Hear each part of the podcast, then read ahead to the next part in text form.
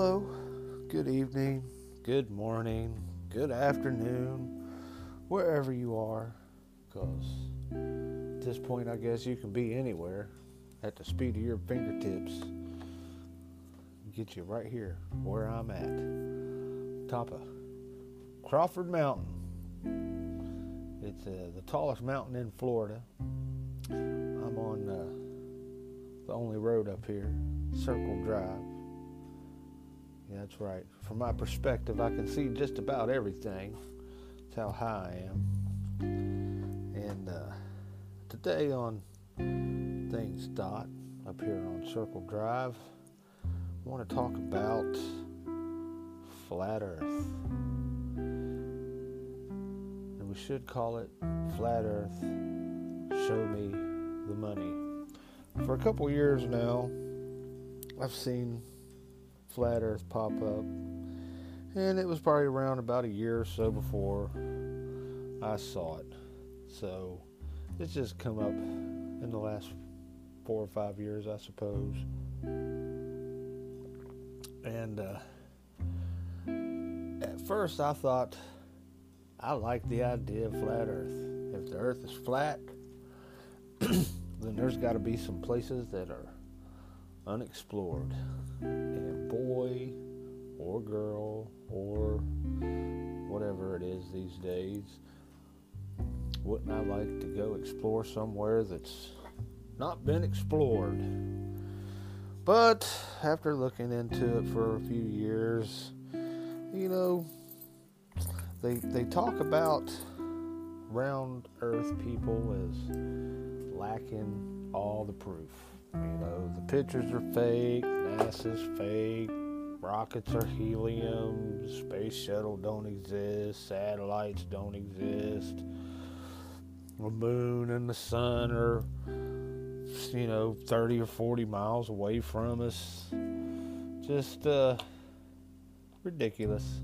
They have no evidence to any of this. The pictures they have are, you know, pretty much prove that the earth is round when it comes down to it. A lot of their own research takes them to that point. You know, they don't have a picture of the edge of the earth.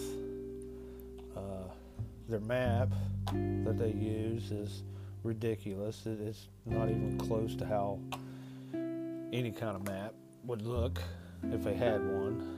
You know, if the earth was flat, it surely doesn't represent what it would look like, the map they use.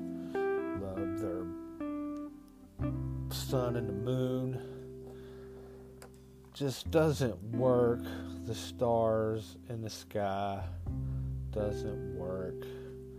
There is no proof on their part. You know, it's not like I can prove the earth's round. I don't have a spaceship to take you up 20 or 30 miles so you can look at the curve of the earth.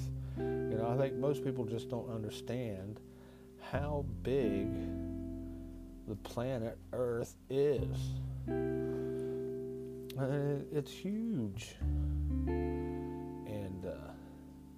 And traveling 1,000 miles an hour on the planet, you know, 66,000 miles an hour around the sun, and you know, it just you know, I can't prove any of that. Most of us can't. You know, even if I was a physicist or an astro engineer, I wouldn't be able to just tell you or show you a picture to prove anything. It really comes down to faith again. You know, the Bible, they got people that takes the Bible and proves the earth's flat, and they got people that proves the earth's round. But, you know, honestly, it doesn't really matter. I like to look at the stars at night, and how I have my head wrapped around looking at Orion or Scorpio involves really, you know, my head, the earth to be round the way the stars work for me. they wouldn't work the way they work on a flat Earth.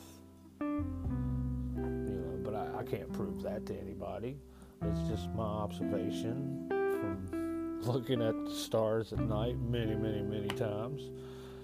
I've watched the sun rise many times and set many times, and I've videotaped lunar eclipses over and over again, and that's not a flat Earth shadow on the moon. It just isn't.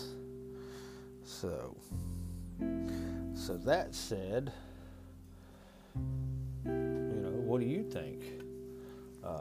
At this point, the only way to get a hold of me is, I guess, you could go to Anchor, the podcast, and leave me a message from there, voice message. That's always welcome. Or you could reach me at avatard@aim.com, which is AAVATARD@AIM.com. Avatard, AA. One of these days I'll explain that to you, but for now, let's just call this enough chit chat for the day. How's that sound? So I want you to stick around, come back, leave me a message, and I want to do a shout out to old Guy Fawkes. Yeah, old John Omacharta. He encouraged me to do a podcast from just randomly. I was looking around for some Pied Piper and some Tartaria stuff, and ran into his Guy Fawkes podcast, and he seemed very genuine about everybody else making their own podcast, and so here I am. It's not my first time doing this kind of media, but we'll talk about that later. You don't need to get into all that right yet. But yeah, so shout out to Guy Fawkes. So check him out.